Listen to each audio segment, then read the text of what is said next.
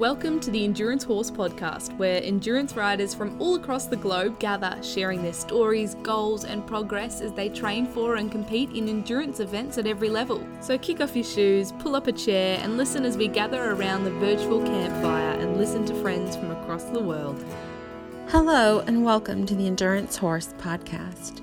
This episode is the first topic specific episode of Endurance Horse Podcast. In this episode, riders are going to share stories on the topic of what we in the United States call the rider option pull. It is when your horse has successfully been vetted through, you're given the the go ahead to continue with the ride or to begin the ride, but for some reason you just feel like maybe you should withdraw or maybe you should not go on. In fact, in other countries, what we call a rider option pull is called a withdrawal. At the end of the podcast, I'm going to share with you two times I decided to rider option. Um, once was on our mare Faith, and the other one was on my gelding mandate for gold. Sometimes the stories we share on this podcast are fun and uplifting and encouraging or inspiring. So it, it did make me pause a little bit to decide to tackle something that was not so uplifting and something that, as endurance riders, if you ride long enough, there's a chance you will be faced with. You know there are stories about when when days don't go right when things do go go wrong they don't go as planned. And my hope is that we can learn from these stories and that they might give us that extra courage that we need on the day when we might be faced with the, a rider option pull. We share the rider option pull stories in episode 6 in hopes that we will give courage to someone who in the future might be faced with that feeling that something just isn't going right on that given day. Thank you to all the riders who were willing to share stories that were not so easy to share. I greatly appreciate it. I hope that, that we all can learn something from this episode and that if there is a day where you find yourself at ride camp wondering if you should go on, I hope that you can think back to this episode and maybe draw some wisdom from it. Without further ado, I bring to you episode six of the Endurance Horse podcast.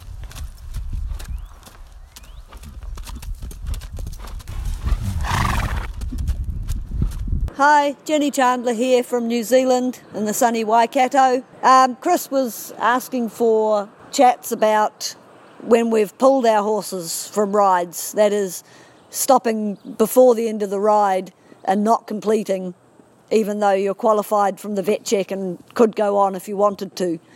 Uh, we call that in New Zealand, we call that withdrawing. I just recently spent some time in America and was lucky enough to go to an endurance ride. Well, when I say recently, it was nearly a year ago. And one of the things I noticed is that we have similar terminology for completely different things. Um, for example, when you talk about vetting out, you mean that you've passed the vet check and you're out of the vet ring and ready to go on to the next loop. Um, if you vet out in New Zealand, that's it. Your horse is lame, you're metabolic, you're out of the ride. So that one was really messing with mine and my New Zealand friend. We were kind of having trouble coping with that, so we'll just divine a few things and differences there to start with. Twice in this last season, the New Zealand season is virtually over now. I ended up one pulling once pulling the horse I was riding and having my friend who was riding one of my other horses also withdrew him before the before the end of the ride as well this season. Um, so we'll start with, with my one. I was riding my good endurance horse Tigger. He's a 15.3 dark brown Anglo Arabian. It was an 80k ride. It was muddy. Doing the first loop with a with a couple of friends who I hadn't had the chance to ride with before, so we were having a really good time, chatting away, giving each other a hard time, you know, having fun as you do. And we were not far from the end of the first loop, which was 30 kilometres, going along a new track, and Tigger's back leg went down a hole. And he hopped a couple of strides, you know, as they do when they're a bit sore and it's a bit of a sharp pain. And then he was fine, and we kept going. Didn't think too much of it. Got to the end of the loop. He vetted very quickly, didn't even put any water on him. His heart rate just came straight down. So, hadn't put any water on his neck, let alone washed his legs off he passed the vet check, the vet didn't notice anything. Got him back to the to his pen. I still had to wash the mud off. So I'm washing all the mud off his legs, and blow me down, he's got some skin off that back leg that he put down the hole. It wasn't bad. So I went to the vet and I said, you know, I want you to come and have a look at my horse. So she came over and I said, Did you notice that? And she hadn't noticed it, I hadn't noticed it.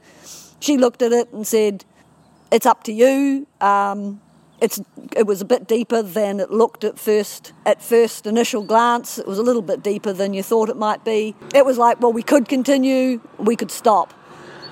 Now another thing that's happening in New Zealand at the moment is there's been a alternate group set up doing endurance rides. So we now have two groups and it was all politics, you know, nasty. We're not going to go there and talk about that at the moment. But so we've got this new group who have a slightly different set of rules. And one of the rules that are different between the two groups is that in this new group, all rides that are longer than one loop are what we call elevator rides. So you can you can pull out at any time. At, as long as you've you've passed the vet check, you can pull out and have those kilometres count towards your horse's long, lifetime tally. You're not eligible for placing, obviously, but those kilometres count, even though um, you don't complete the ride. In the other group, there are some elevator rides, usually only 60 or 80 kilometre rides, never longer than, than that. And they have to, you have to declare that you are riding in the elevator ride um, before you enter. And then, same rules if you stop partway through, your kilometres will count. Um, but most multi loop rides in the other group are not elevator, and this was um, what I was used to. So I hadn't come across this situation before where I could have the kilometres count in a ride that, you know, all rides were elevators all of a sudden. And so I was surprised at that point how it changed um, the way I thought about it because under the other system, you'd manage it. You'd look at it and go, well, he's probably okay. He's not sore. You know, we'll we'll we'll wrap it up before we go out. He'll he'll do the loop with a with a bandage on, and chances are he'll get through the next loop. A little bit of a gamble. You know, it might get a bit sore. It's not going to hurt the horse as such. Um, he just might not pass the next vet check where he's passed this one. Um, and we would have tried, probably tried to manage him through continuing the ride. Slow down, take it easy, be careful, you know, look after the horse, but manage it and continue. With this new rule where suddenly it's like, oh, yes, that's right, it's an elevator ride. And my philosophy was, well, hey, I've got this 30 Ks in the bank, we've got that. I could try and manage the next one. I might get 60 Ks, I could pull them at 60 Ks but I might not make that 60k. So it was actually, and the point of the, the having that rule there is it made it easier to say, no, it's better for the horse if I don't continue, so I'll just stop him now, not risk going on for another loop and possibly not getting through the next vet check. And so I stopped there, and it was just interesting to me how how you think listening to myself now, I'm thinking, well, it shouldn't have made any difference. I should have made the same re- same decision regardless. But it just took a little bit of that pressure off and made it easier. And so that was very interesting. And it made it easier to do the right thing for the horse, which is why they have that rule in there. So that even if you're doing a 160k ride, you all know, you know, a 160k ride is special. And, you know, that's your 100 miler and it's very special. And you get a lot of people who, you know, they might have one loop to go, and it would be better for the horse. You know, the horse is tired, and they end up limping around that last loop to finish the ride, where possibly they would have said, okay, I've got 140 kilometres. Today I'll stop. My horse is too tired. My horse doesn't want to go on or possibly the rider is, is injured. How many, how many of us have gone on and ridden when we're injured? I know I have. So that's really a nice philosophy that they've brought in to the new group. And the other horse is a young horse that I've got, and he'd done um, four 40 kilometre rides um, during the season, and the end of the season ride was um, a marathon um, ride I was riding a, a borrowed horse in the big the big event, which was uh, 240 kilometres over the three days. And my friend was going to ride Richie, my young horse, in the, the smaller mini marathon, which was 120 kilometres over three days. And the first day was 50 kilometres, and it was a tough track. And so that was further than he'd, he'd been before. And because it was a tough track, it took a long time. Big, big, big marathon. The 240k marathon riders were doing the 50 kilometres in about six hours, six and a half hours. So that was longer than he'd ever been ridden before. And after the ride, his in front of his girth area swelled up a lot because it was just, you know, much longer than he'd ever been out before. And we could have managed it. He passed the vet check, he vetted well, his heart rates were good. Again, we could have managed that, you know, ice and looking after it. But combined with the fact that there'd been a lot of metal, a lot of stones um, on the course, and he'd got a stone bruise. We could have also managed that, icing the foot. But again, it's like he's a young horse. We'll pull him. We won't take him and do the second and third days, and we'll claim that 50 kilometres because, again, multi loop ride, it had elevator status, and so again, he claimed those 50 kilometres and didn't go on to complete the whole distance. In both cases, I think it was definitely the right call. In both cases, it was better for the horse that they didn't continue. And when you reflect and look back on it, you go, yeah, it was a no brainer. But at the time, when you've got the pressure on and the excitement of the ride and you, you want your horse to continue, sometimes it can be a bit harder. And we all benefit, I think, from hearing each other's stories, and I'm looking forward to, to listening to the podcast when it comes out because we all benefit from hearing other people's stories about when they've done that and for what reasons and how they how they made that decision. Um, catch you next time. Bye.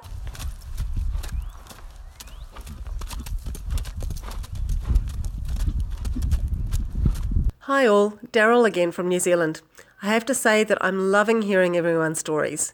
My husband is really, really not horsey, and he's amazed at how long we can all talk about horses and endurance and never run out of stories. Christina was asking about rides we'd pulled out of, so I thought I'd share a couple of mine from a couple of years back. First one was one of those early rides of the season, and it's an area we all love, Aria in the King Country, towards the west coast of the North Island. First up, I have to say that my primary goal every single season is to get a 100% completion rate every single time, so it really goes against the grain to pull out. This particular ride was going just fine from what I remember, We'd been out and done a big loop and then headed back to base on common ground with another little loop bringing the track around to a gateway where you're meant to turn left and head home. I was riding on my own at this point. Can't remember where in the field I was, but he felt good. It was a lovely bit of track, grassy raceway. As we came around the corner, I could see the next marker on a rise just ahead through the next gateway. But then when I kept on going and the further markers were heading me out onto the onto the course again where I'd already been, I knew that I'd gone the wrong way. So I joined on to that same extra little loop. I'd already done it, so I knew it should be bringing me back to the right place, and ended up at exactly the same place again, marker on the rise through the gateway. I had a third try and did exactly the same thing. I was starting to get frustrated at this point.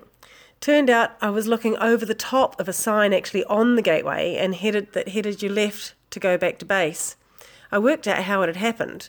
The course marker had been on a quad bike marking it, so when he marked it, his eye line was lower than mine was when I was on a horse.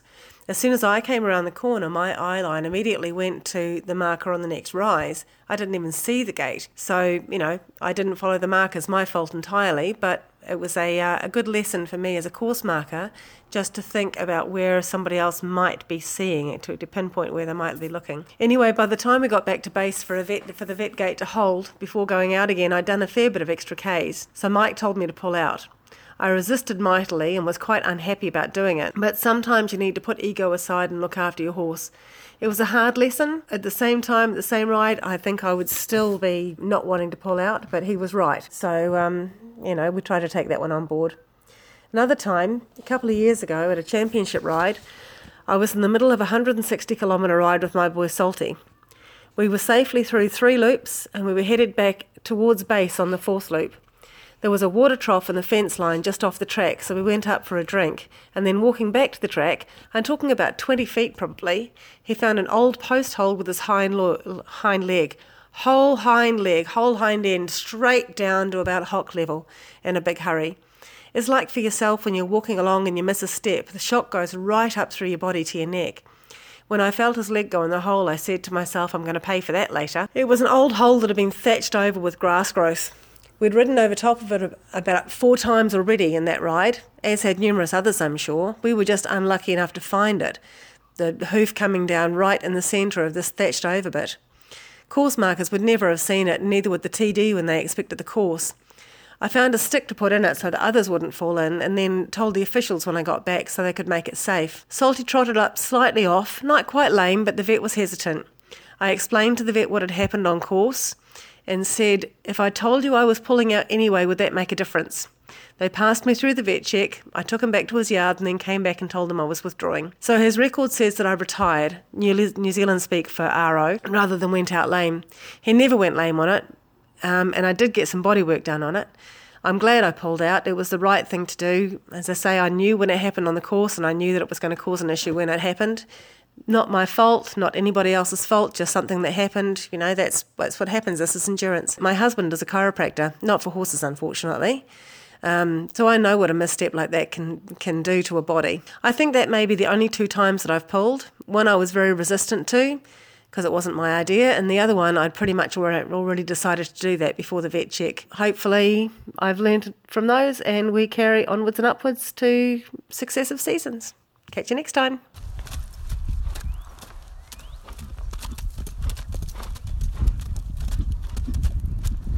Hello, this is Brenna Sullivan from Lake County, California. I wanted to share a couple stories of my rider option pulls, but first wanted to give a quick update on my horses. My mare Sky is unfortunately out indefinitely with an undiagnosed medical problem. At the end of April, we had an emergency where the left side of her body swelled basically from her neck to her loins. I had to haul her to UC Davis, uh, which is one of our best equine medical hospitals in the United States. She was there for two days in the ICU, four days total, and they did countless testing and diagnostics on her. They found that the swelling, which we initially thought was an allergic reaction, was actually hemorrhaging into her subdermal layer and also into her guttural pouches. Unfortunately, we do not know why or how it happened.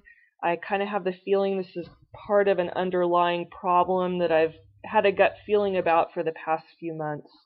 Um, and we go back at the end of the month to do some more testing. So it's been very stressful and emotionally draining.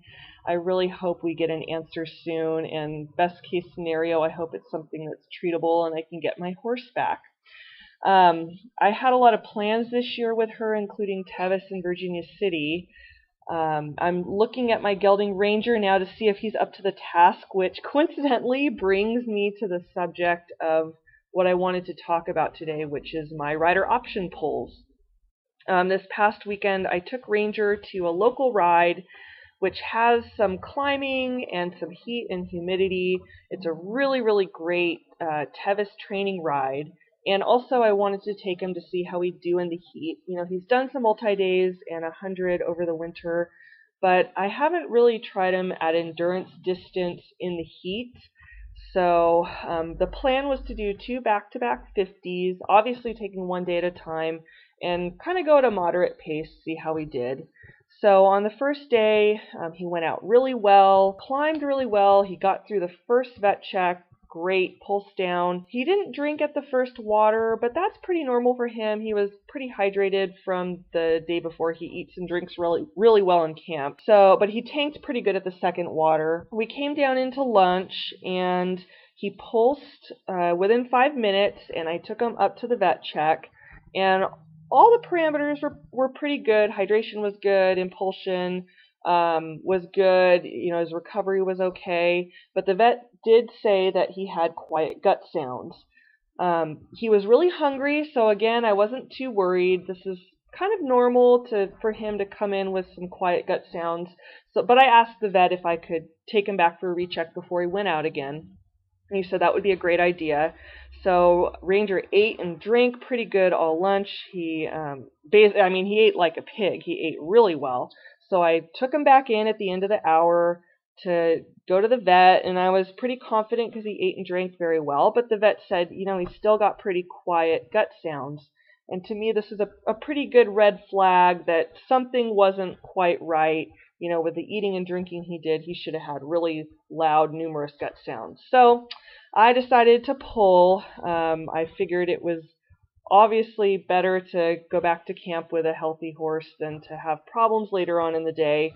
Um, especially, you know, the second loop has a lot of climbing and it was starting to get hot, so it really was a no brainer to pull him at that point. I kind of feel like generally with horses that I'm not as familiar with, it's always better to um, to be cautious and you know to not try to push it. I only have about I've had Ranger for a year. I've only had about 500 endurance miles with him. Um, with Sky, I just have a much better sense of how she's doing, and I just have a better kind of gut feeling intuition about her than I do with Ranger. So it it ended up being good. It wasn't a negative thing. You know, I brought him back to camp. He ate grass for about a half hour, and he was gurgling like crazy on all four quadrants. So you know, ended up with a healthy horse and took him riding this weekend. He was good. You know, it kind of lends itself maybe to the broader question of is he ready for Tevis? Um, that I think I'm going to have to answer in June when I do. I'm going to try to do another hot ride with him and maybe try to do some heat training in between then and decide uh, July 1st. So, um, the other story I wanted to relay about a rider option pull was actually from Tevis in 2016. I I took Sky kind of coming into the ride with this pact that I had made that if anything felt wrong with the horse, I would pull her because I just didn't, in my gut, feel that she was ready. You know, we hadn't had that many endurance miles up to that point. Um, I just kind of wanted to go because life is short and why not, but with the understanding that I'd pull her if something came up. We got 50 miles in um, to last chance. She passed with all A's, started down the first canyon which is, in my opinion, the hardest canyon, and climbing up to Devil's Thumb. Uh, she felt okay, a little tired, but at the top, when she was drinking, I noticed that she had some muscle tremor at her flank, and she had never done that before. I hand walked her into the Deadwood vet check. Again, she, all her parameters were good. The vet said she looked okay, we could go ahead.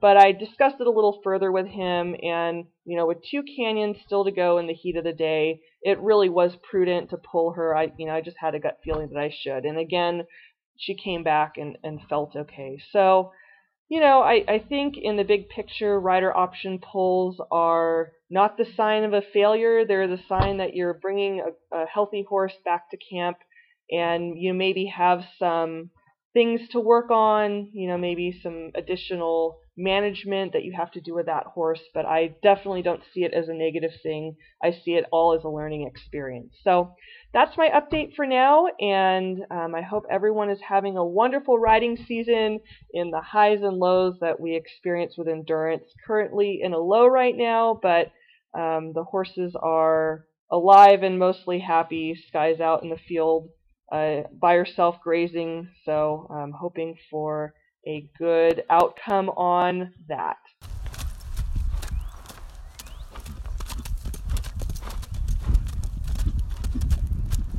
Hello there, it's Tara Leroy from Wisconsin again, and I just thought today that I would share my rider option pull story. I was doing what was going to be my sixth 50 mile endurance ride and an awesome little ride in Montana that I loved. Um, that same day, my 16 year old sister and a friend that we conditioned with were going to be doing a 25 mile ride together. This ride worked out great because all the vet checks happened to be in camp for this ride. So during the course of my ride, I could actually keep tab on my sister's progress. As they came into one vet check, I was excited to hear that they had completed and their horses were vetted out and looked great and they had an awesome ride. This ride, the terrain was nearly identical to what we trained on at home, so all of our horses really handled the, the ride with ease, and that day my horse was doing just incredible. Um, everything was going perfect, and I was on cloud nine, just loving that ride. As I neared camp for my last vet check, I was excited. We were in top 10 position. My horse looked and felt great and was moving incredible, and we had only 10 more miles to go uh, after we completed this vet check. The last thing on my mind at that point was voluntarily pulling. However, as I approached camp, I sensed something was amiss. I saw a lady yelling, saying, Come quick, come quick. And at first I thought she was talking to someone else, as I didn't know her. But I quickly realized when she said, Your sister's horse. And I jumped into, oh my God mode, leaving my horse to waiting strangers ready to see to his needs while I got brought up to speed on the situation at hand. Banner, my sister's horse, who was a white Appaloosa Tennessee walking horse cross, had finished his ride, and he'd vetted out with great scores and no concerns. But my sister had noticed within the hour that her usually perky and slightly obnoxious horse had lost that twinkle in his eye and just seemed a little off. With vets reviewing him, they quickly started fluids, and he started crashing fast. By the time I had gotten into ride camp, the consensus was from all the vets at the ride that colic surgery really would be the only way to save him. He was pretty bad off. As I was taking in all of this info and processing it, I was a mess inside. We were hundreds of miles from home in the middle of nowhere. I didn't have thousands of dollars to spend for surgery. And my sister had lost so much already. No one there knew that she'd buried her mom, been abandoned by her father, been forced to leave her home, her school, and her friends behind and start all over. And that I, once her formerly cool big sister, had turned into her legal guardian at the age of 21. So we'd had our struggles, and we struggled through a lot together. But we had found endurance riding a sweet release from all of things bad, and it was one thing that we really enjoyed doing together. So the thought of this turning into another tragedy was heartbreaking for me. I didn't want my little sister to lose her horse on top of everything else. Ride management and everyone there that day was incredible. Arrangements had already been made by the time I got into camp. There was a vet on standby at the nearest clinic, which was 60 miles away in Kalispell. Volunteers had a trailer hooked up, waiting. Others were standing by to take care of my horse and my camp so I could leave them behind. We loaded Banner into the trailer, and I decided to ride with him in the trailer to make sure that all his IVs stayed in and that he stayed on his feet for the duration of the ride. I remember it was an open stock trailer and it had started to rain shortly after we left. Now I remember being cold and wet and angry at the world and thankful that the rain was numbing my face for the tears that were flowing down my cheeks. On a side note, if you've never ridden in the back of a horse trailer, I highly re- recommend that you do it at least once because you will become a much better driver knowing what your horse has to go through when they're standing in the back while you're cruising ahead. Um, the gal that drove that day, I don't remember her name. I don't know who she was or where she came from, but she was incredible. Um, and we made it there. Um, and I was very thankful that, that she did that for us. We arrived at the clinic just a few hours from the time that I had came in to my vet check. The vet did what he could to make Banner comfortable, and since surgery wasn't an option, we decided to leave it up to Banner, hoping that Appaloosa in him would be too stubborn to give up. The vet said if he could make it through the night that his chances were good, even though he looked as bad as any case that he'd seen. So we left him behind, and we rode back to camp in silence. I was stunned, not believing any of this was actually happening. The next morning, we packed up my horse, my friend's horse, and camp, and we headed back to Kalispell to see how Banner had fared. As he pulled into the drive, I heard the unmistakable whinny and the sweetest sound I'd ever heard. And it was Banner, and it told me that he was fine and he was ready to go home. He had fought hard overnight, and by morning he had looked good as new and had a twinkle back in his eye. The vet was amazed at how quickly he had recovered. Our little miracle horse had survived. So my sister spent the next two years spoiling him rotten, doing light trail riding, teaching him all kinds of obnoxious bad habits, but he was back to his old obnoxious self, and we loved them. My sister graduated high school a few years later and moved out of state and left Banner behind with me. I had gotten kind of fond of the little guy by then, and I even completed a 30 mile ride on him a few years later. Of course, we did it at a turtle's pace, way slower than he probably thought we should, but I wanted to make sure we got through it together. When the time came for me to move, and I had to make decisions and cut my herd of horses, I was proud that I was able to give him to a little girl in Montana that the ride manager had known. She was dreaming of owning a white horse, and I thought it was fitting that he go back to Montana to be reborn again, this time as a little girl's dream come true. Sharing this story reminded me of how incredible the endurance community is, and that incident made me prouder to be part of it. And to see so many strangers pull together in a time of need and help out a total stranger was truly amazing. And though I don't know the names or remember the faces of most people that helped us that day, and I never got a chance to say a proper thank you to any of them, I am forever grateful for the kindness showed, and I aim to pay it forward whenever I can. I have seen no better representation of the bonds built between a horse and rider than those in the endurance community. And I know firsthand that the horses do come first, and no competitor will ever be alone in their journey. There's just way too many people that do it for the love of the horse. And for that, I am forever grateful and proud to be a part of it.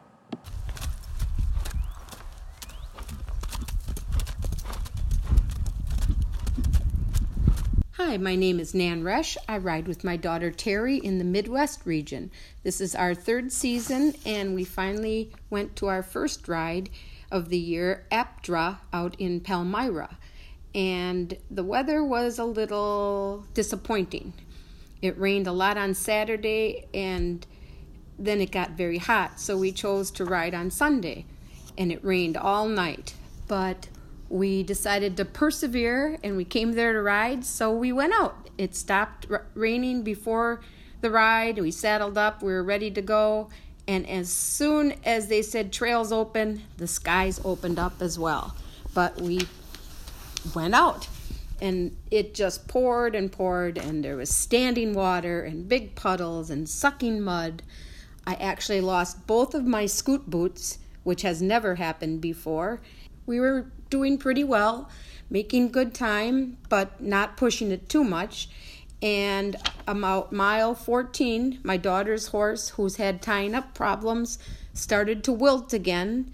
So we got off and walked the last two miles into the vet check and we vetted in and there both horses had some tightness in their hindquarters but they said we could continue but we decided to rider option because being sunday we didn't want sierra to tie up and no vets around to help us out. So we rider optioned and we stayed overnight that night just to camp, and Sierra was fine, but my horse Nicky was very lame on his left hind.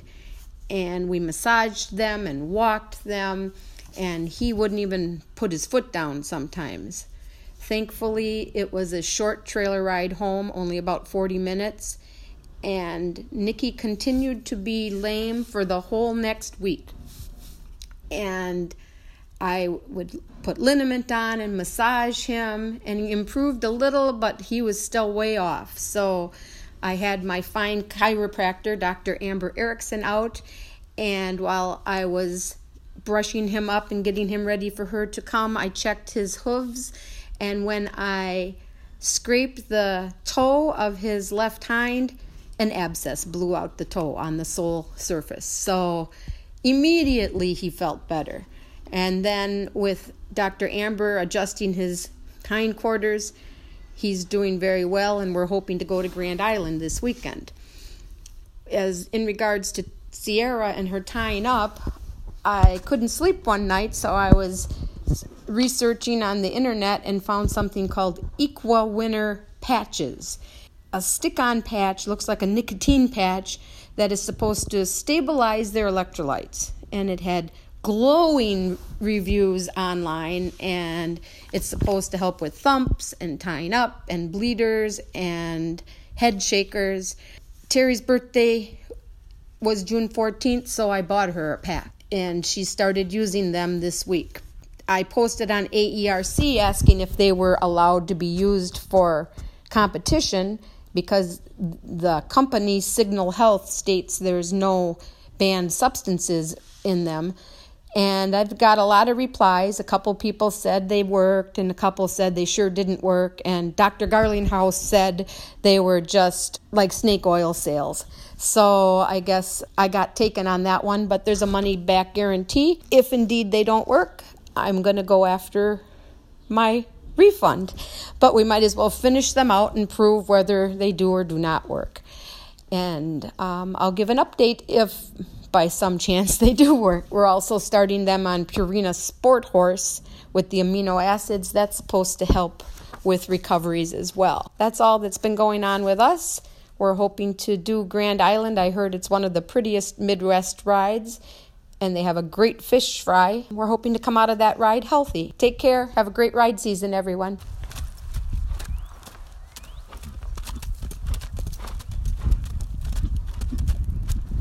Hello again. This is Adriana Sardoni from the Marvel Endurance team, coming to you from Hervey Bay on Queensland's Fraser Coast in Australia.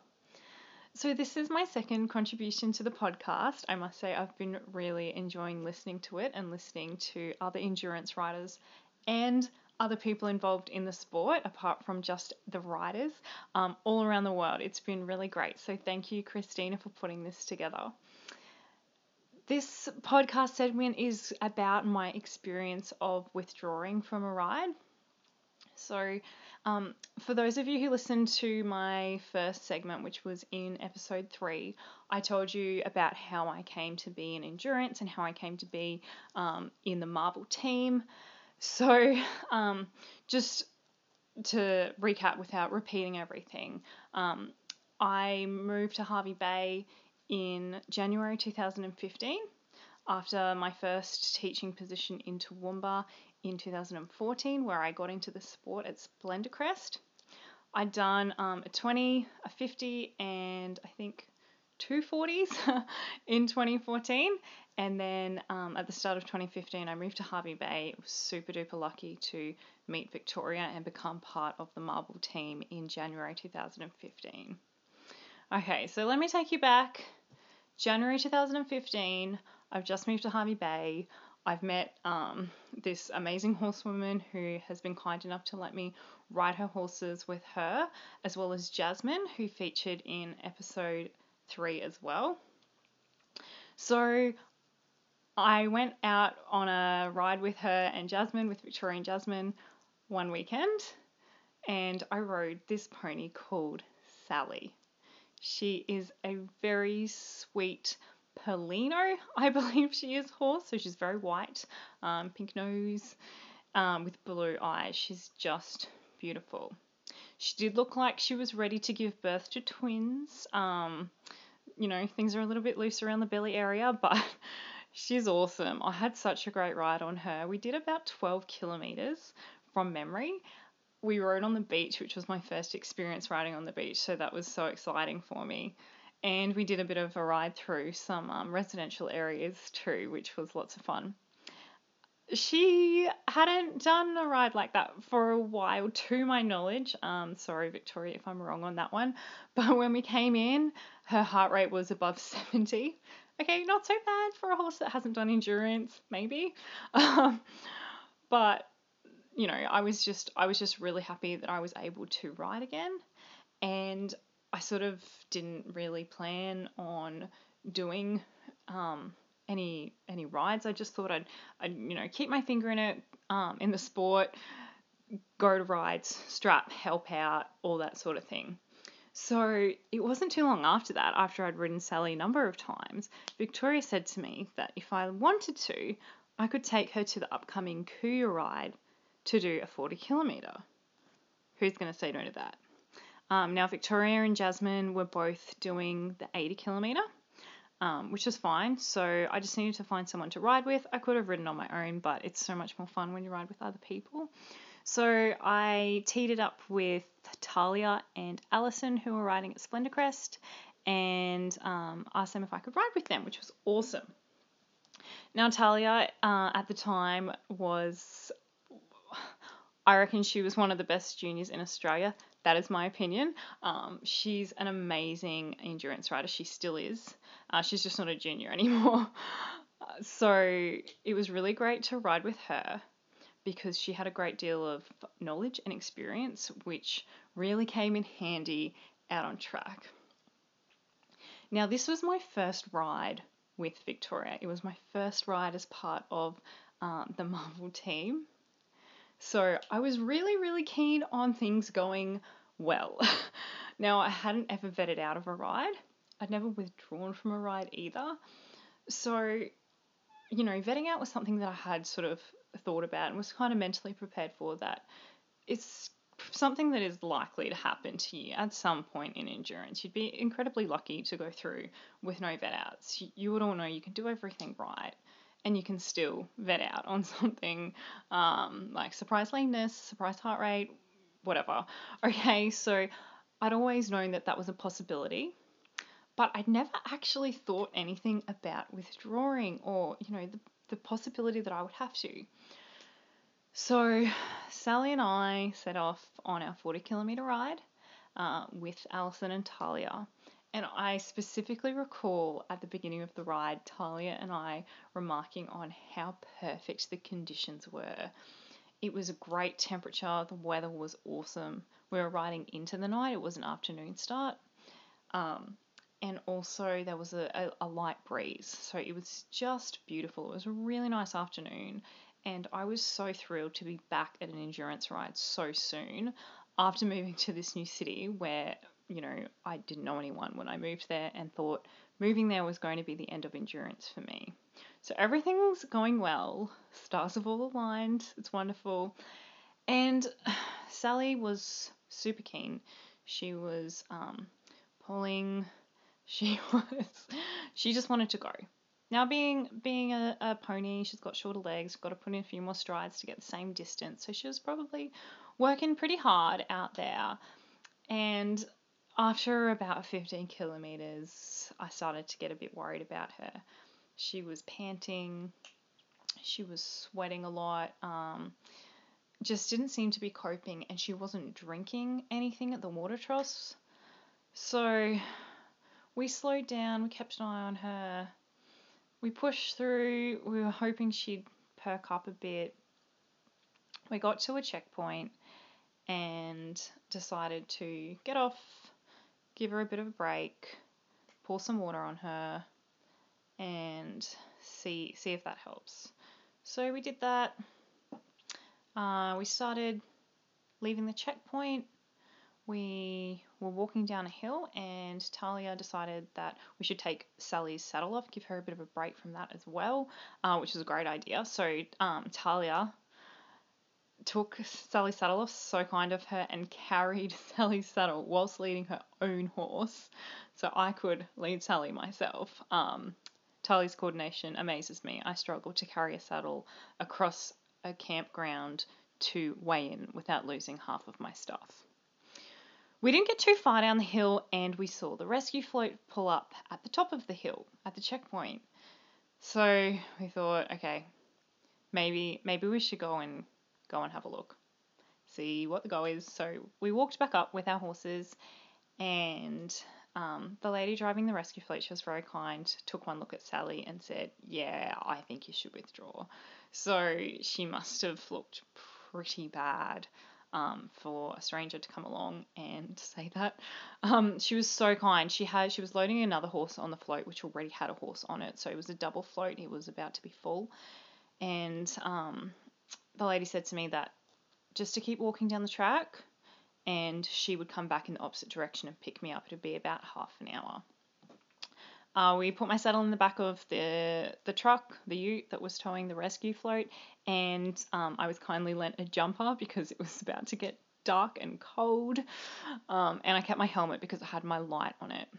So um, Talia and Alison went ahead to finish the ride on their horses, which was great. And Sally and I started walking down the track, just the two of us. She was calling out, complaining, wanting to be with the other horses. Um, so that was kind of hard, and it certainly wasn't helping her with her, you know, respirations. I um, found her pulse with my hand and counted her heart rate, and it was pretty high.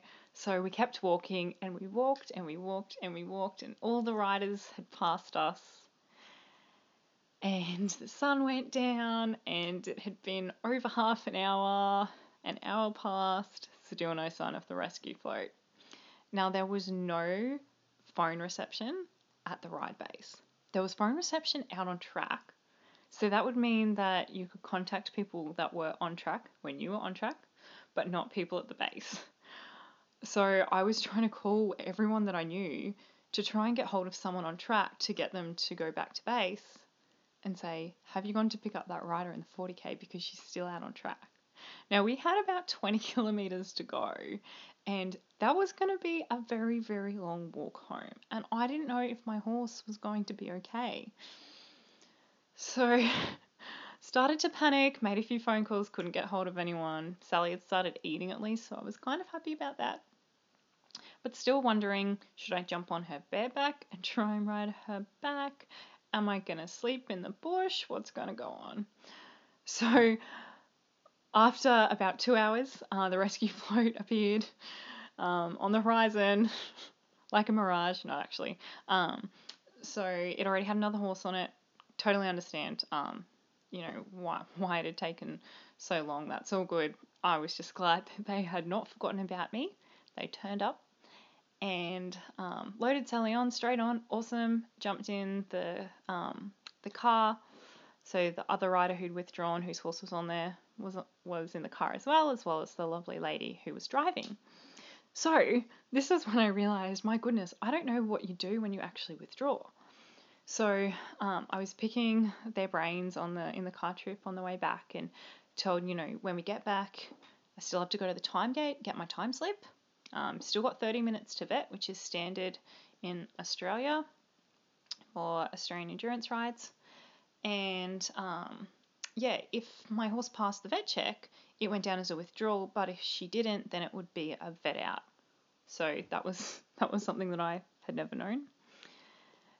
So we came in, got off the rescue float, I took her to my team um, of strappers who were super helpful, and we went and passed vetting to my surprise. So that was a massive relief. I was so fearful that this poor horse was going to end up in the vet hospital and how awful for um, me as the rider, but then also Victoria as her owner to have taken this person who she has only known for about two months to a ride and they've ended up with her horse in the vet hospital. So I was so, so glad for many reasons.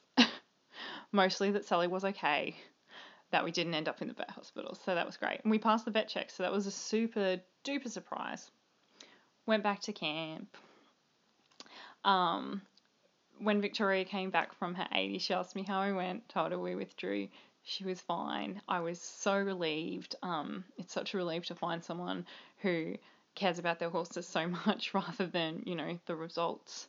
She preferred that I withdraw rather than um, pushing her and, you know, potentially harming her. So that was great. And then, to my surprise, the next day, my name was called out at presentations. so that all got fixed up. Um, but I hadn't said anything to the the vets or anything because I thought there's got to be there's got to be some process somewhere where the withdrawal gets recorded, right? Like I called the rescue float. You can't just float in and bet through and yay, I finished the ride.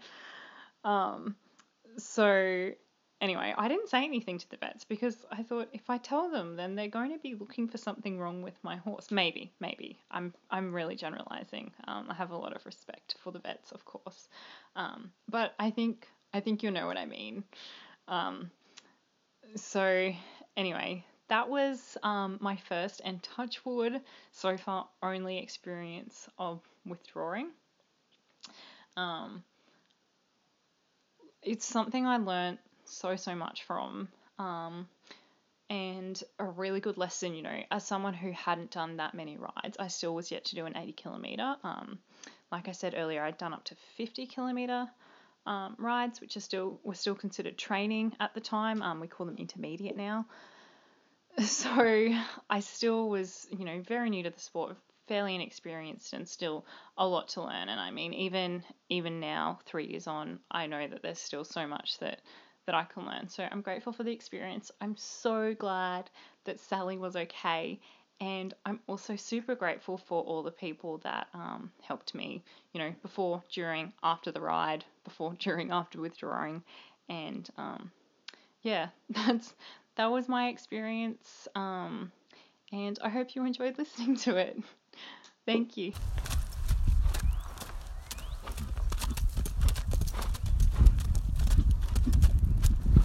Hi, it's Barbara in Indiana. It's been a while since I've given an update, and that's because there really hasn't been much of an update to give, at least in terms of endurance. But when Christina asked for topics around rider options, I figured I had something to contribute there. So if you look at my ride record, you'll see that I have exactly zero AERC miles. And in fact, I have attempted exactly zero AERC miles. So uh, the question that might come to mind is why is she talking about a rider option? Um, but I feel like I'm going through a sort of rider option experience right now, actually. There is a ride scheduled this weekend that I was planning to attend and do the limited distance. Um, it would have been our first limited distance ride, uh, but I have decided to scale back from that. And, and actually, I was considering the intro ride, but I've decided at this point not to ride at all. Um, I think it's in my mare's best interest. We are severely underconditioned and underprepared, and I just don't think it's fair to ask her to even attempt it. So we will not be. We've had quite a few different factors playing into this decision and leading up to this over the last couple of months. I had a pretty well thought out conditioning plan for this spring, but we had some really weird weather. It was very cold this spring, and then it suddenly got very hot and humid. Um, and I just have not been able to get the conditioning miles in like I had planned. Um, I do know that there is such a thing as over conditioning, and I can guarantee that we are not over conditioning. Um, that my original plan would not have been over conditioning. I was aiming for 15, 20, 25 miles a week. And embarrassingly enough, we have had a few five mile weeks. um, be, between my work and uh, the weather, I just have not been able to get the conditioning miles on Scarlet like I had planned. Also, currently working through a saddle fitting issue. My current saddle fits pretty well, but not great. It's not perfect. So before I ramp up the workload, I would like Scarlett to have a very well fitting saddle for her. So I've been working with the Reactor Panel Saddle Company to find the right saddle for Scarlett, and I, I, think we have found a solution. So I'm just waiting for that saddle to be built and to arrive. But in the meantime, I think it would be prudent to hold off on doing much in terms of major conditioning and uh, any endurance rides. I have also been working on some hoof booting issues as well.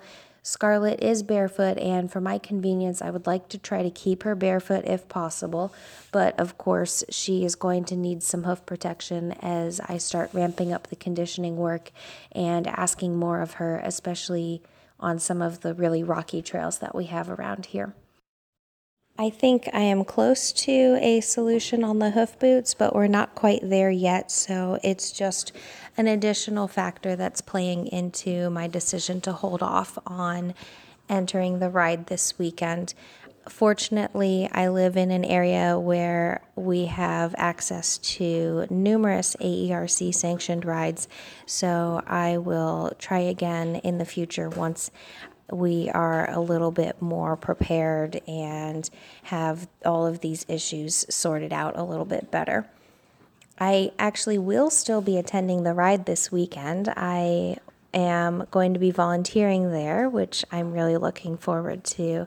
Um, it'll be good to experience endurance from the other perspective as well and get some more experience behind the scenes, so to speak. I'm hoping that I will get to scribe for a vet. I've been told that that's a really good place to learn a lot about the rides and um, management and care of the horses during the rides. So, um, fingers crossed that I'll get that opportunity. But really, I, with as green as I am to this sport, I'm sure I have plenty to learn anywhere that they assign me. So I'm really looking forward to the opportunity to learn and get some more experience tomorrow and hopefully also contribute to the day for everybody else who will be riding. So, for those of you who are planning and working towards rides in the future, uh, I hope everything is going well for you and that your conditioning is going smoothly. And in the meantime, stay safe and happy trails, everyone.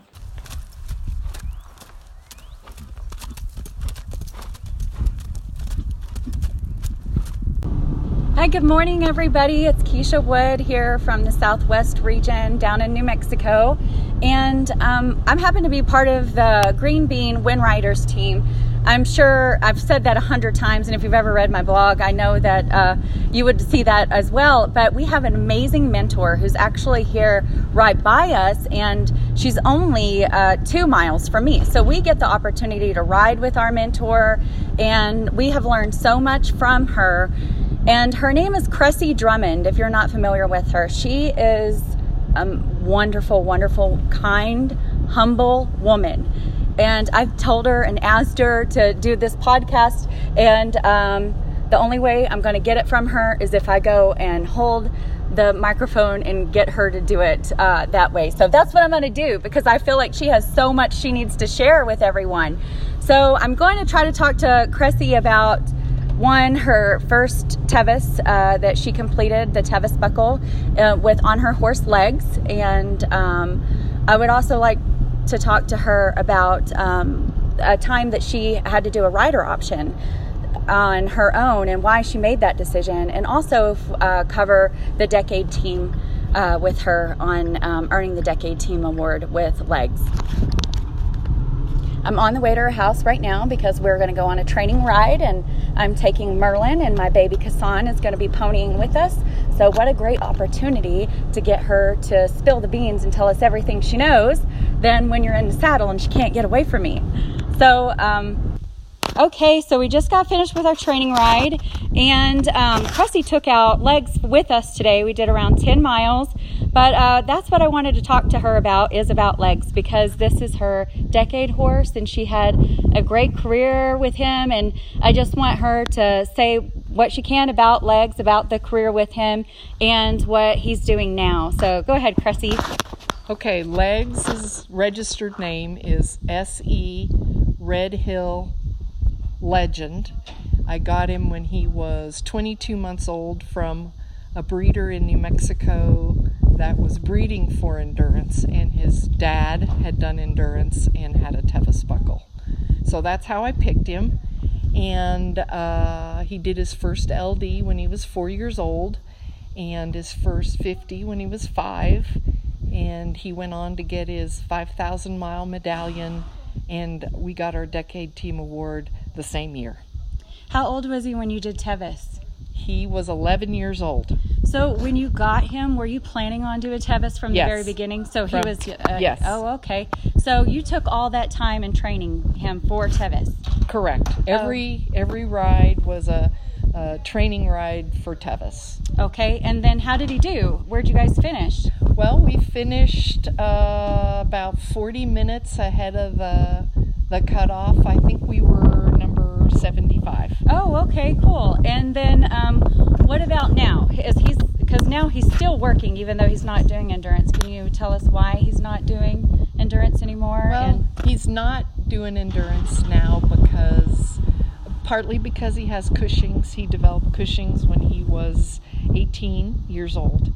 And also, too, I have his younger brother that I'm bringing along at the same time. So. And hopefully we'll be doing Tevis-on this year. That's the plan. So look out for That's Saga.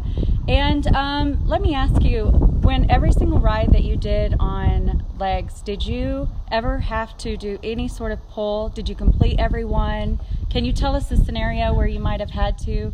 Okay. Um, he did not complete uh, three rides in his career. Uh, the first one, he lost a shoe and then he lost an easy boot, so we just walked in and he was 15 minutes over time.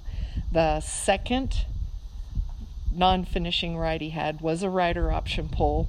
Uh, it had snowed the night before, and uh, but then warmed up the next day during the 50, and the trail was really sticky and really gooey, and so we pulled it 40 miles and just mm-hmm. decided not to not to do that. Mm-hmm. And then the third was a rider option pull. I was riding with a friend on his first LD, and he got pulled, and so I uh, rider option pulled to help him because he was really a novice. So, do you think rider option pull is a bad thing? Oh or? no. Yeah. No. So uh, people have to do it, and you've done it on your other horses as well. Right. And you do that because sometimes that's the safest thing to do, right? Exactly. Exactly. Okay.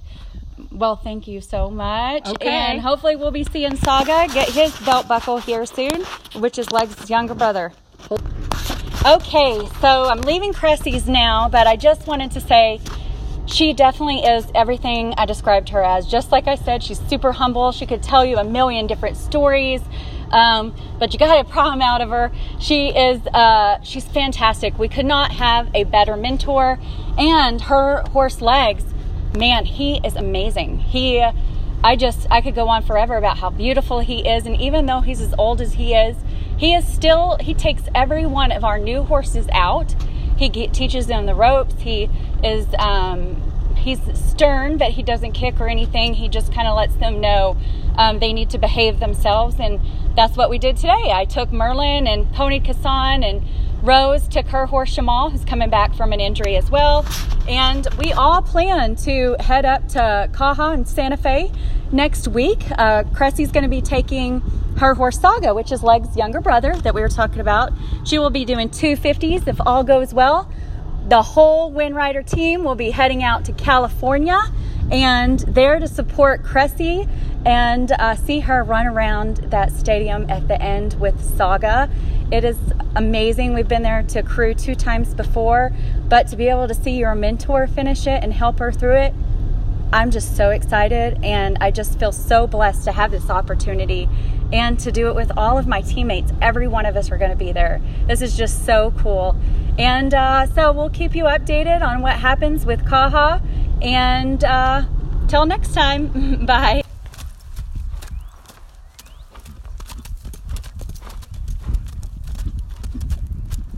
Hi everyone, this is Victoria Clark from Marvel Endurance in Queensland, Australia. So, Christina has invited me to be a part of this special podcast to share my experiences in pulling my horses from rides.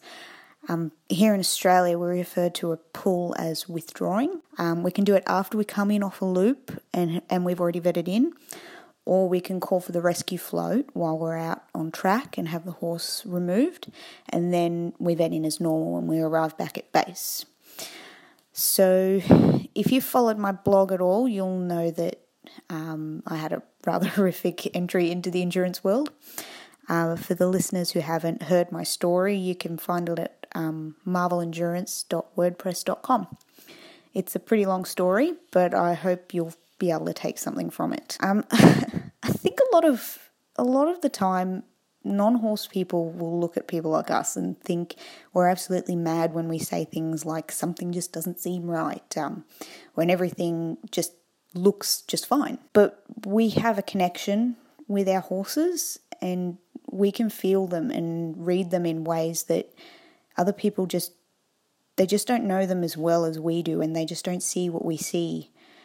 And in the very first pull I've ever had to do, that was exactly the case. I've I certainly felt something wasn't right, even though everything looked fine. So it was my very first 80k ride. Um, I was on my first horse, Bart. My dad bought him for me when I was 17. So He'd been tearing my arms out for most of the ride. Um, he was barefoot, so I was taking a lot of care about where he was stepping, but in the end, it just wasn't enough. um, he he was really tough. He was a very tough little pony. But after a couple of hours and about 30 k's into the first half of the ride, I decided he just wasn't handling it and it was time to call the rescue float. So I got off and I started to lead him until I could find the next checkpoint. It felt to me like he was a little bit tender on his feet, so when another rider trotted up behind me on track and asked if I was okay, I was pretty happy to just say my horse doesn't feel right. He'd been eating and drinking, so I wasn't really worried. Um, and the other rider asked if um, I would trot Bart for him, and, and he just had a look and he said that he looked fine, but I just didn't want to risk it, so I just kept walking. Um, it's it was really nice though to have someone stop and ask whether or not we were okay. So that was that was really kind. Um, the the rescue float eventually came, and I put Bart on, and they dropped us off back at the ride base. And um, you have half an hour to vet in like normal. So because I'd been walking for a while, I just decided to vet in straight away. And I remember the vet kind of looked at me sideways because, as far as they could tell, Bart was totally fine. Um, he trotted out fine, his gut seemed fine, everything was fine. But I think you can already tell by the way the story is going that I just didn't feel that it was right. Something just didn't seem right.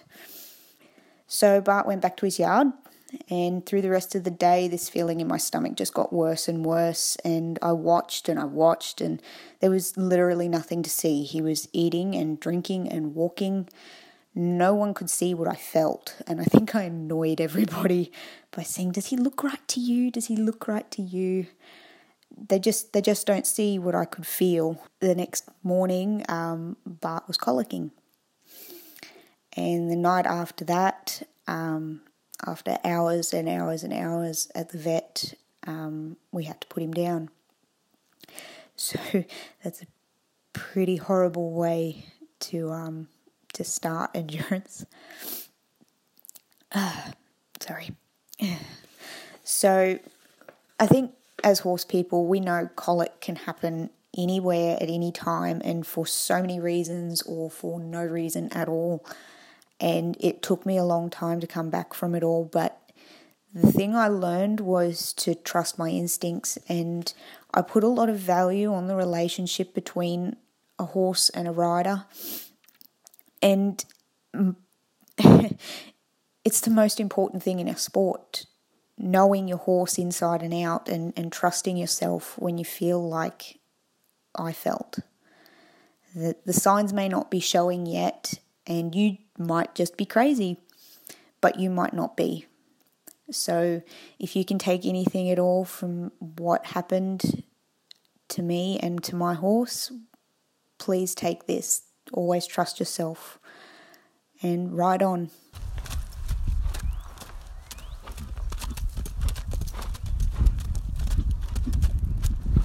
To finish is to win is our motto, but sometimes we don't finish. And often we learn a lot from that. Hi, my name is Miranda. I live in South Louisiana where we are spending our weekends heat training to keep our horses fit for the fall I currently ride an eight year old national show horse named Mickey. She loves her job um, and uh, has been competing uh, 50 milers for about the last three and a half years. I was encouraged by my green bean team, the Blazing Bells, to think about moving her up in distance.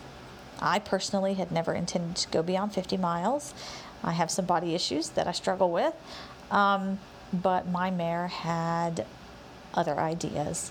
So I started mulling around the ideas of multi days. I do have another horse that I compete, and so I tried that out, and that worked out really well. One day, each horse uh, on a horse, decided that if I could handle that, I could handle um, a longer distance.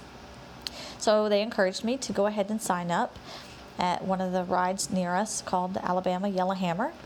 They had a Pioneer ride in the 75, and I molded the idea of doing the Pioneer, but it is a difficult ride to do three days on. Uh, I ended up making the decision to do a 75, and my mare finished that ride beautifully. even when we came into camp thinking we were finished, uh, only to find out we took a wrong turn and had four more miles to go.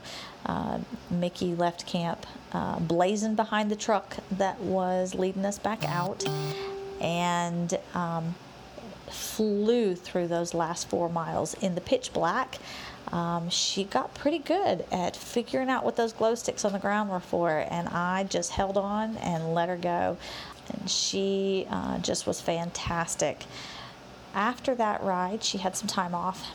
And again, we, uh, my girls and I on the Blazing Bells had discussed uh, going ahead and attempting 100.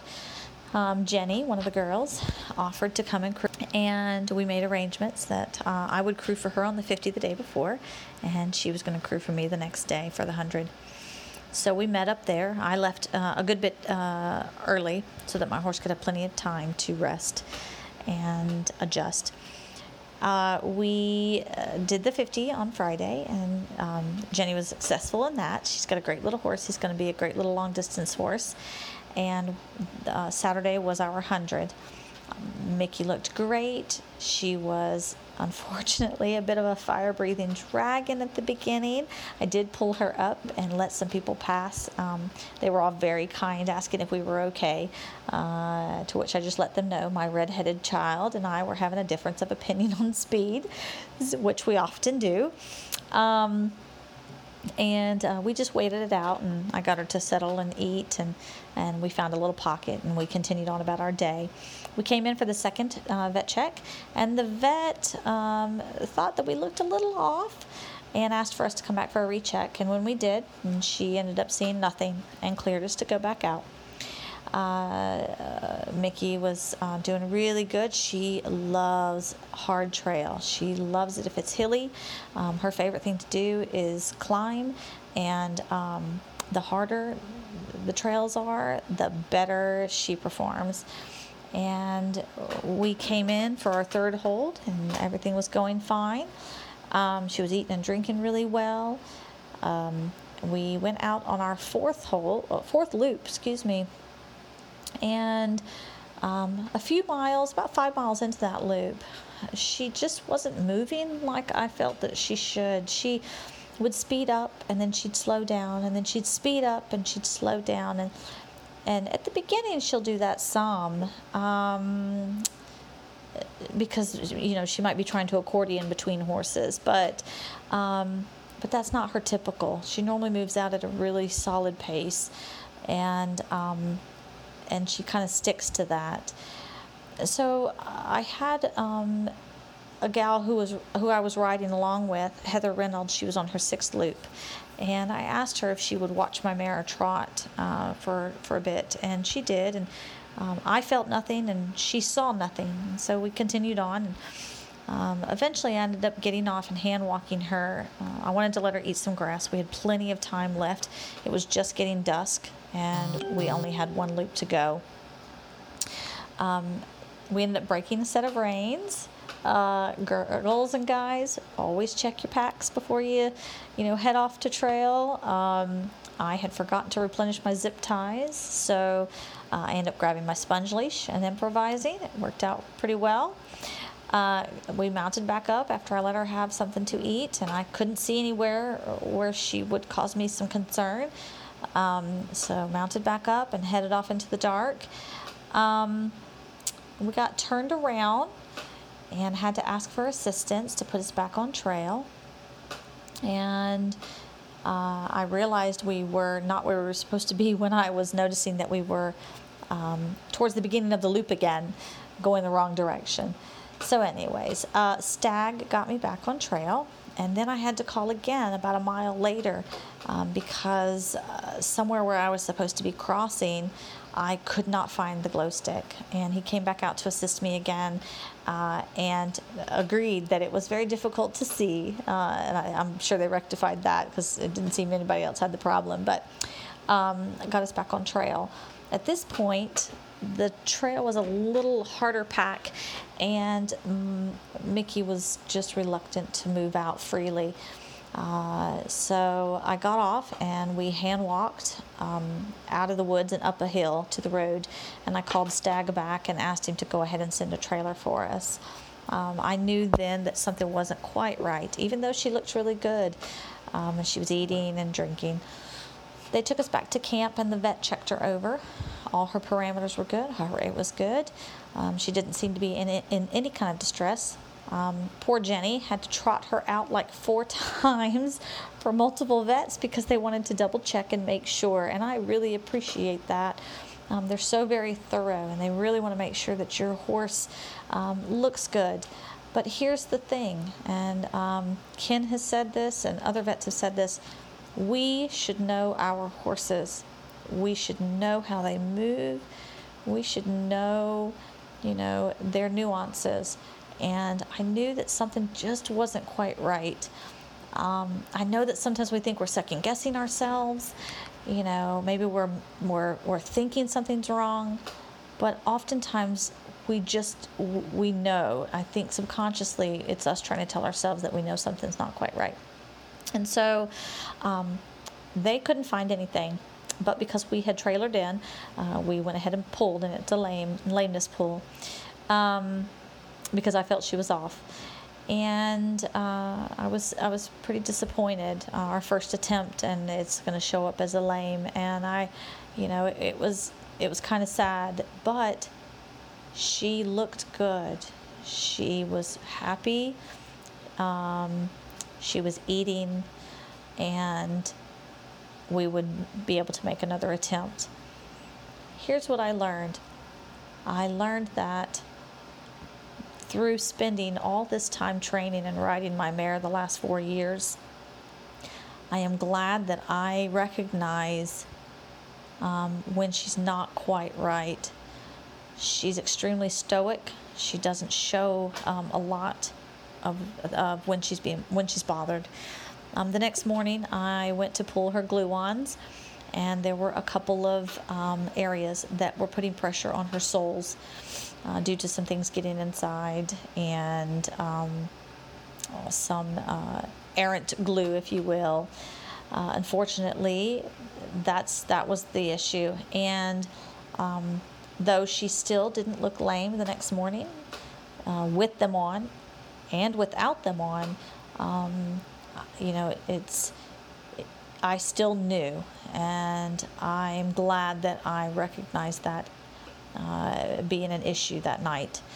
And I'm glad that I could put my want of finishing my very first hundred over her need to have me recognize that though she is strong and loves her job, she just wasn't quite right. That being said, um, we live to ride another day. We learned a lot from that ride, and we are looking forward to our next long distance. Um, probably uh, a two day. It just depends on some factors. Um, but do expect to see us out there again. Y'all have a great time out there. Ask questions. Um, you know, read, get with your mentors, you know, have a good time. Enjoy your horses, learn about them, and um, have a great ride.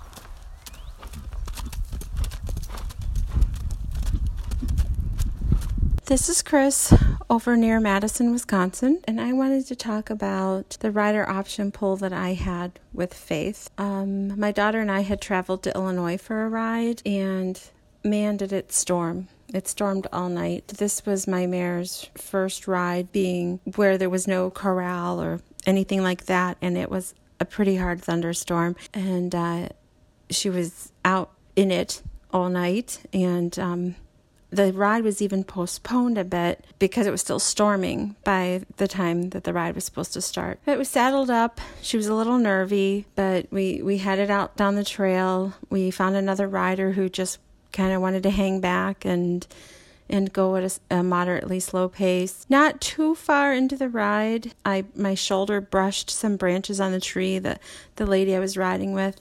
We were um, chatting and riding side by side down this grassy path next to a field, and some some, uh, I think they're called bald faced hornets. They're black hornets with white heads. They fell out onto my hands and stung my hands, and I think stung Faith a little bit, which thank God she did not overreact. So I, I have some allergy to certain stings. I wasn't feeling the best after that, but we, we went on. As long as we were out in the open, the, the trails weren't weren't too bad. We got to a loop that really winds through the forest quite tightly on these trails. Man, was it wet, mucky, and kind of slant on a slanted hill. I forgot how many times I got down to walk her through some iffy areas that were very near the river and although she was being good, I was worried because some of the roots I felt like she could slide while she was sliding, she'd you know, hit her foot under it, it would just be harder for her to do that with me on her. So again, the lady I was riding with was super patient, and we um, both had gotten up and down a couple times, and we came out of the woods and. That was just, there were parts in that woods where I just thought I felt guilty that I was asking her to do that. And it was a 15 mile loop. And in the back of my mind, I thought, what any other reason or any other day would I ask this mare to do this? And I was so glad when we were done. And we went and we vetted through, and I was chatting with somebody about, well, at least that loop's over. And they said, oh, hun, it's the same loop again. And it didn't take me too long to uh, decide. I, I kind of went back to the trailer and I called my husband and said, I know you're on your way down here to watch us finish because it was and it was a little bit of a, a drive. I said, but would you be terribly upset if I just pull and then when you get here we just pack everything up and head home? And he said, you got to do what you think's best for the horse. and Faith is really she's just starting out, and she was she was giving me all she had, and she would have done it again but I was just really worried about asking her to do that again. And we had taken a while to get the first loop done, and I thought it's going to be iffy. And I didn't want that feeling of that I was pushing her to get a finish, you know. And then I thought, you know, just like maybe she would strain a tendon or something.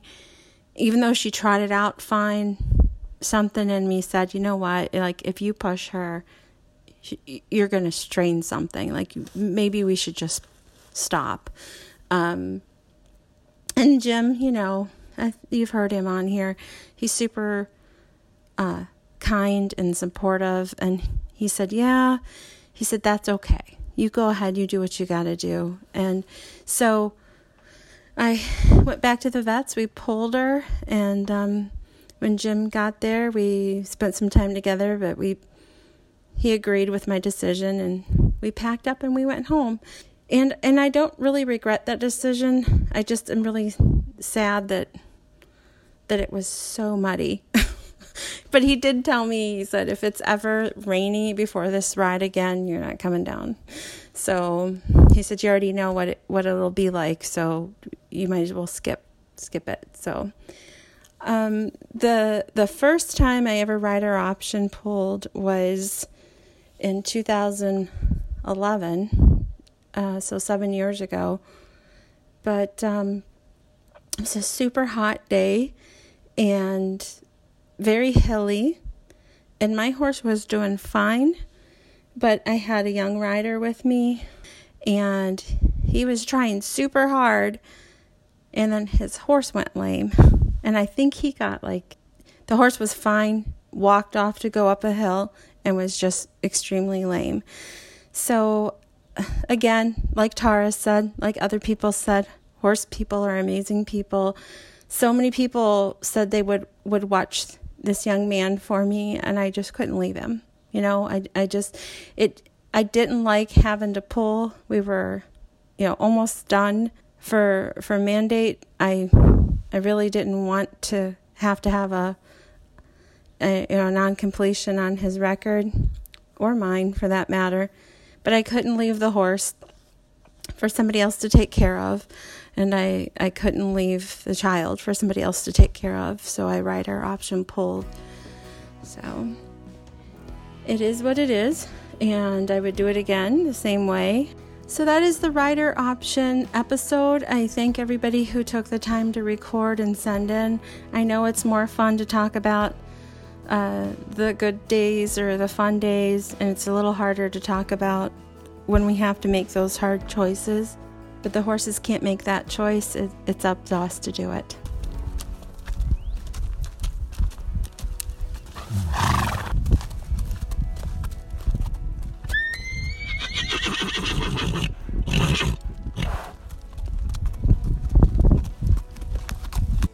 We enjoyed having you along for the ride. Endurance Horse Podcast is where you get to share your adventures of riding good horses through beautiful country. Many stresses in life are washed away by a good gallop, a steady trot, or by simply saddling up your favourite horse for an easy ride. Remember, every mile a memory. To share your story on Endurance Horse Podcast, send an email to endurancehorsepodcast at gmail.com. Until next time, happy trails and enjoy the ride.